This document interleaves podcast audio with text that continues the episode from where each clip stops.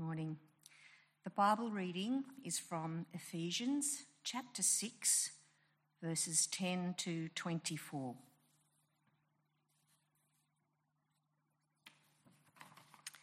Ephesians chapter 6, beginning at verse 24. Finally, be strong in the Lord and in his mighty power. Put on the full armour of God, so that you can take your stand against the devil's schemes. For our struggle is not against flesh and blood, but against the rulers, against the authorities, against the powers of this dark world, and against the spiritual forces of evil in the heavenly realms. Therefore, put on the full armour of God, so when the day of evil comes, you may be able to stand your ground. And after you have done everything, to stand. Stand firm then, with the belt of truth buckled around your waist, with the breastplate of righteousness in place, and with your feet fitted with the readiness that comes from the gospel of peace. In addition to all this, take up the shield of faith, with which you can extinguish all the flaming arrows of the evil one. Take the helmet of salvation and the sword of the Spirit, which is the word of God. And pray in the Spirit on all occasions with all kinds of prayers and requests. With this in mind, be alert and always keep on praying for all the Lord's people. Pray also for me that whenever I speak, words may be given me, so that I will fearlessly make known the mystery of the gospel, for which I am an ambassador in chains. Pray that I may declare it fearlessly as I should. Tychicus, the dear brother and faithful servant of the Lord, will tell you everything, so that you may all know how I am and what I am doing. I am sending him to you for this very purpose, that you may know how we are and that may, he may encourage you. Peace to the brothers and sisters, and love with faith from God the Father and the Lord Jesus Christ. Grace to all who love our Lord Jesus Christ with an undying love. This is the word of the Lord. Thanks be to God.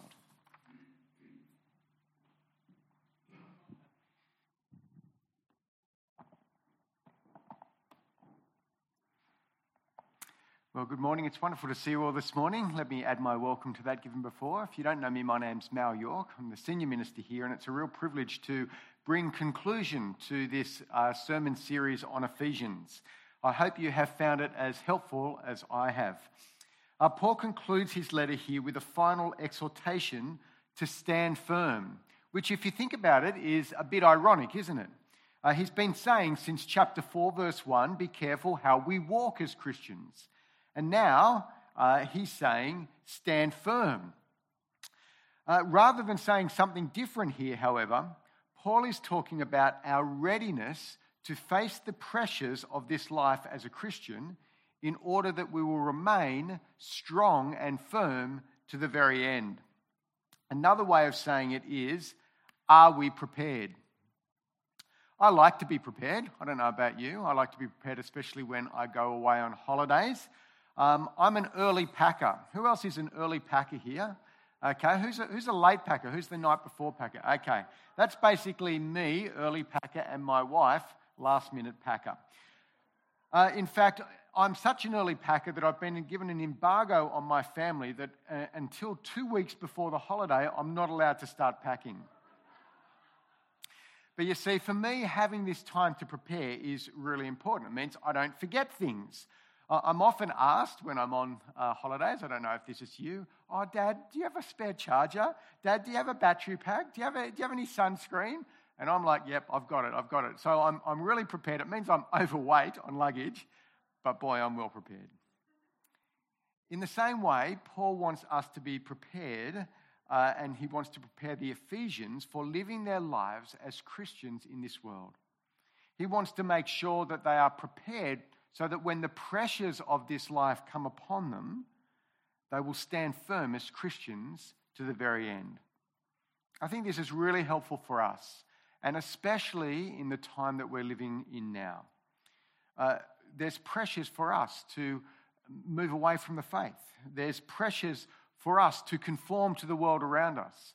There's pressures for us to think this is all just too much, let's give it in. We need two to stand firm to the very end. Well, let me pray as we come and look at God's word this morning. Heavenly Father, we need your spirit and we need your strength because we desire to stand firm to the end. We desire to walk your ways. But Father, we recognize there are great pressures in the world around us. So help us to hear from your word how we can stand firm to the very end and give us your spirit and strength to do so. We pray in Jesus' name. Amen. Well, the reason that Paul firstly starts off in this final uh, passage in Ephesians to stand firm is because there are pressures in the form of spiritual forces in this world trying to take us away and work against our salvation. Have a look there at verses 10 to 11. Let me remind you of what it says. It says, Finally, be strong in the Lord and in his mighty power. Put on the full armor of God so that you can take your stand against the devil's schemes. Paul calls for the Ephesians to be strong in the Lord and in his mighty power and to put on the full armor of God because it will help them to take stand against the devil and his schemes. What are the devil's schemes?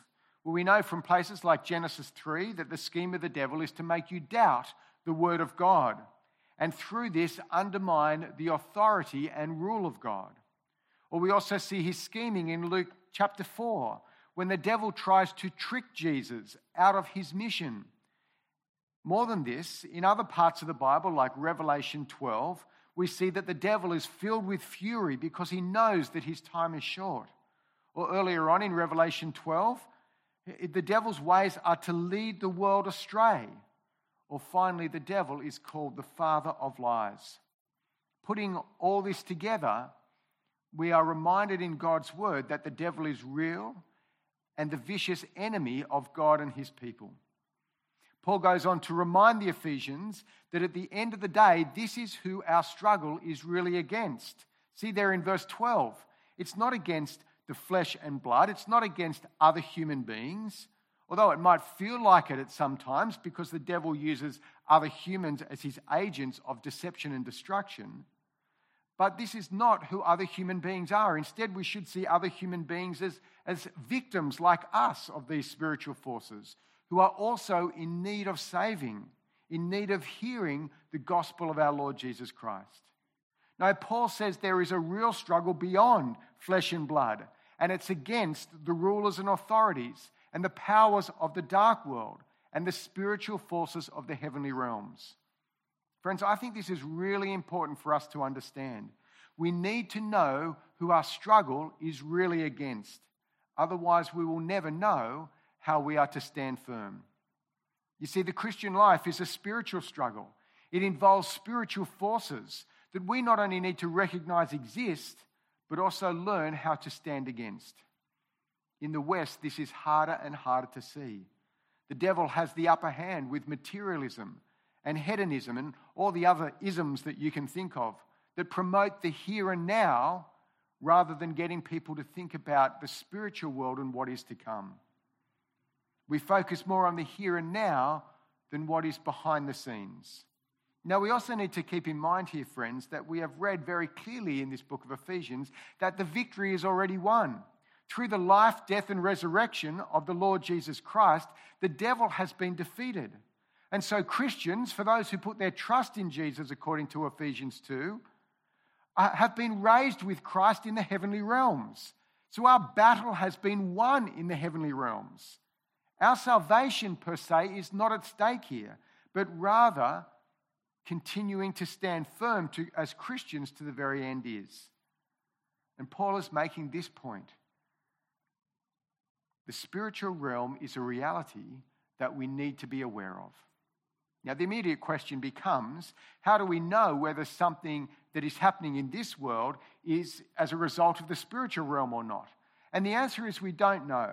Uh, Paul doesn't want us to go and focus on the individual situation. Is this from the devil or not? Is it? Rather, he wants us to see what is coming behind everything. We're to know that there is this spiritual realm behind it all. And so we need to prepare ourselves the best way that we can in order to stand firm. And well, friends, this is my next point. How do we stand firm? Well, as we've already seen in Ephesians uh, 4:24, we're to put on our new self.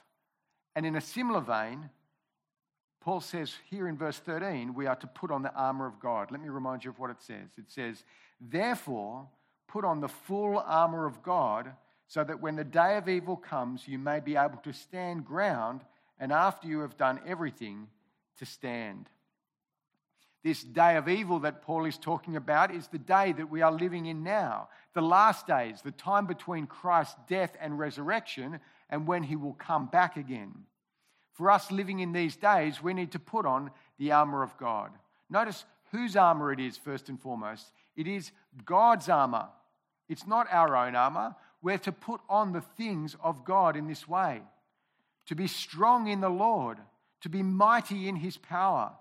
And in this way, we can stand against these spiritual forces of the world because we know that God has already won the victory in the Lord Jesus Christ. And so, as we clothe ourselves with Him, we're clothing ourselves in, the victory that He has already won. What is the armor of God? See there in verses 14 to 17 the, the belt of truth, the breastplate of righteousness, feet of readiness from the gospel of peace, the shield of faith, the helmet of salvation, and the sword of the Spirit, which is the word of God. Paul is using this imagery of battle clothing to remind people of the qualities through being in a relationship with the Lord Jesus Christ will help us to stand to the very end. I do have a few friends who have been in the army before, and there's some things they would never go into battle without. And so I asked the question of the internet what does a soldier carry into battle? I found a very interesting contrast between what a soldier might have taken, say, in 1066 AD for the Battle of Hastings. It's not a huge amount there, but uh, I guess you've got some weaponry there that can relate to what we read in the passage, to what a, a soldier takes into battle these days. It's quite a lot, isn't it? How times have changed. But the point of this is a soldier goes into battle prepared. For the Christian, we need to be ready for this spiritual battle. And so Paul is urging the Ephesians to focus on truth, righteousness, peace, faith, salvation, the Spirit, and the Word of God. Now, while I would love to delve into each of these, we do not have time. But Paul is urging people, what he's urging people here is to stand on the same convictions that they became a Christian by. I think this is really important to understand. Paul is saying to the Ephesians, you know those convictions that led you to putting your trust in the Lord Jesus Christ. In order to stand firm, you stand on the same convictions. Our greatest hope in the spiritual battle against the Lord Jesus Christ is the gospel, the one that saved us and the same one that helps us to stand firm. There's nothing new or extra that we need to know in order to be prepared for the battle. There's not, not an extra special revelation that we need to know in order to stand firm as Christians in our lives. Rather, we focus on the same gospel that brought us to Christ in order to grow and stand firm as Christians. And this is the message we've seen throughout this series, haven't we? Especially in chapters 1 to 3 of Ephesians. It is the same gospel that we're saved by. It's that same gospel that we keep on walking in. It's the same gospel that will help us to stand firm to the very end. But we need to be constantly reminded of this. The way to stand firm is the same way that we have been saved to resist the lies of Satan, the unrighteousness of this world, to achieve real peace with God. We are reminded that the, we are to stand on the foundations of our faith and our salvation, which comes through the Spirit and the Word of God.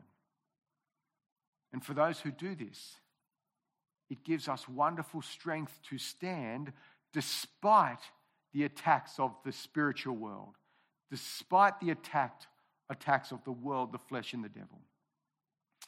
In uh, 2015, 147 Christian students were killed by an Islamic extremist group in Kenya. And their humble and courageous Archbishop, Eliud Wabakala, I don't think I pronounced that correctly, but he responded in this way We will never surrender our nation or our faith in Christ to those who glory in death and destruction. We will not be intimidated because we know and trust in the power of the cross. Friends, we don't, we don't face anything like this, do we? But how, what a wonderful example of someone who is standing firm, and I hope is an inspiration to us all. But the obvious question to us now is how do we put this armour of God on? And the answer is through prayer. This is my final point. It all starts with prayer. Have a look at there at verses 18 to 20. Remember that this is a spiritual battle. And so we must come to the Lord of the universe, who is, who is the Lord not only of this world, but of the spiritual world as well. And we need to come to Him in prayer. We need to be praying for each other and for ourselves. Notice the language there in verse 18 uh, pray on all occasions with all kinds of prayer and requests. We need to be praying for ourselves and each other that we will be alert. What, what does it mean to be alert in prayer? Well, I think it has a few meanings. I think being alert is to pray with expectation. Pray knowing that God is listening and desires to answer our prayers. So be on the, on the alert for Him to answer our prayer. Uh, secondly, being alert is being ready for opportunities to pray for things. I'm pretty confident, and I hope you would agree, that there is nothing that we can't be praying or praising God more for. If we're alert and looking for opportunities to be praying and praising God, we will do it more, won't we? And then, thirdly, pray for these armor of God. Pray this for ourselves and for each other. Repent when we forget to use them and pray that God will give us strength to live by them. You see, prayer reminds us that this is a spiritual battle. It recognizes that God has won the victory in the Lord Jesus Christ. And only He is our real strength and shield. And it's only through Him can we stand firm in the faith. Friends, we need to come to Him in prayer.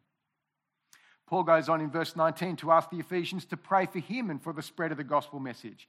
It's interesting, isn't it, that Paul wants prayer for him to fearlessly make the gospel known. I, I don't know about you, but I find this quite strange. I, whenever I read about Paul, I think he is, he is not full of fear at all. He just goes out and come what may. It never comes across that maybe he does have fear himself. Maybe he does struggle in the ministry that he's doing. And if we read about his life, his life was constantly threatened. For him, there is a real cost in preaching the mystery of this gospel.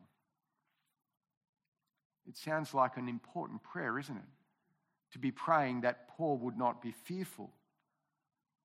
I wonder if we are willing to pray that for each other, that we would not be fearful, so that we don't become so blase about this wonderful gospel that we have.